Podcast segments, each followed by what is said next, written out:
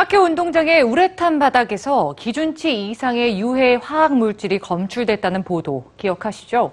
일부 학교에선 여전히 이를 방치하고 있는 상황인데요. 특히나 운동장에서 검출된 유해 물질 중 납은 어린이들에게 더 치명적인 물질입니다. 이 납에 숨겨진 위험 뉴스지에서 전해드립니다. 미국 학생들의 학업 능력을 분석한 2015년도 보고서.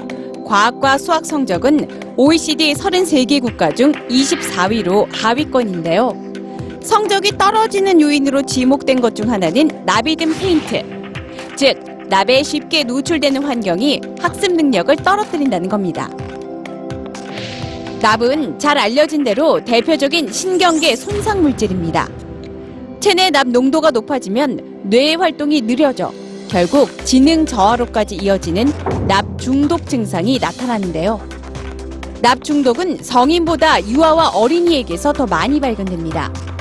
성인보다 납 흡수율이 더 높고 한 번 흡수된 납은 체외로 배출되지 않기 때문에 어릴 때 노출될수록 더 많은 양이 축적될 수밖에 없기 때문이죠.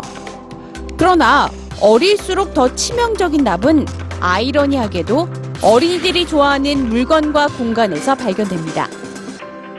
2000년대 이후 나비든 페인트를 사용한 학용품과 장난감, 아동용 장신구가 리콜 조치된 사례가 빈번히 발생하고 있고 올해 초 영국에선 놀이기구의 페인트에서 기준치 이상의 납이 검출됐죠.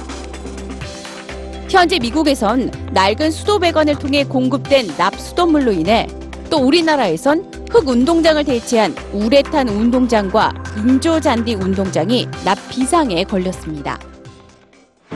물론 납 노출이 그대로 납 중독을 의미하지는 않습니다. 그렇다면 안전하다 여겨지는 체내 납 허용치는 얼마나 될까요?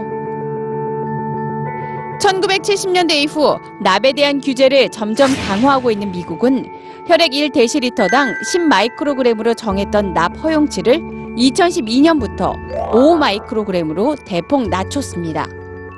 그 이유는 10마이크로그램이 어린이들에겐 결코 안전선이 될 수 없다는 연구들이 속속 등장했기 때문이죠.